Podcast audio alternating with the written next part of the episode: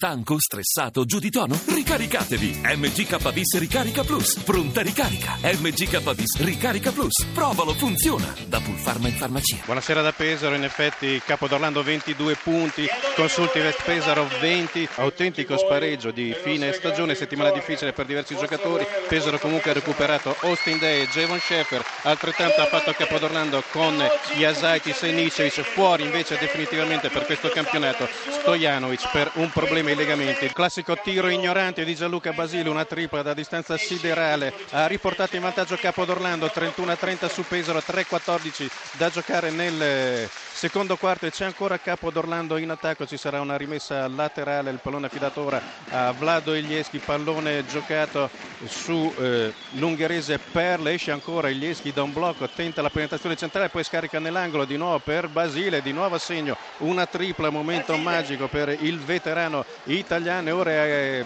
la Betelan che allunga 52-44 per Pesaro al termine del terzo quarto, ora a segno in apertura dell'ultimo periodo eh, Nicevic per i siciliani, dunque 52-46 la situazione, 9-34 al termine. Pesaro che va di nuovo in attacco in velocità, fraseggio tra Lessi e Ceron, poi ancora l'americano in palleggio, in posizione di playmaker, supera Ilieschi, va in penetrazione, segna nonostante il fallo, Lessi finora 16 punti, miglior realizzatore della partita mentre eh, sono stati finora decisamente sotto le loro medie i due bomber del campionato sia Austin Day che eh, Ryan Botwright Pesaro allunga di nuovo più 12 da meno 13 a meno 5 in un attimo e dunque c'è ancora una partita a Pesaro grazie al recupero di Capodolando però va a segno Jevon Sheffer per Pesaro dalla lunetta. C'è stato prima un canestro di Bowers e poi una tripla di Botwright intervallati da un canestro di Austin Day. Dunque Capodolando che era tornata a meno 5 0 su 2 dalla lunetta per Oriachi invece dall'altra parte Lacey molto bravo a farsi luce sotto canestro spostando i lunghi avversari andando a segno. E dunque ora quota 68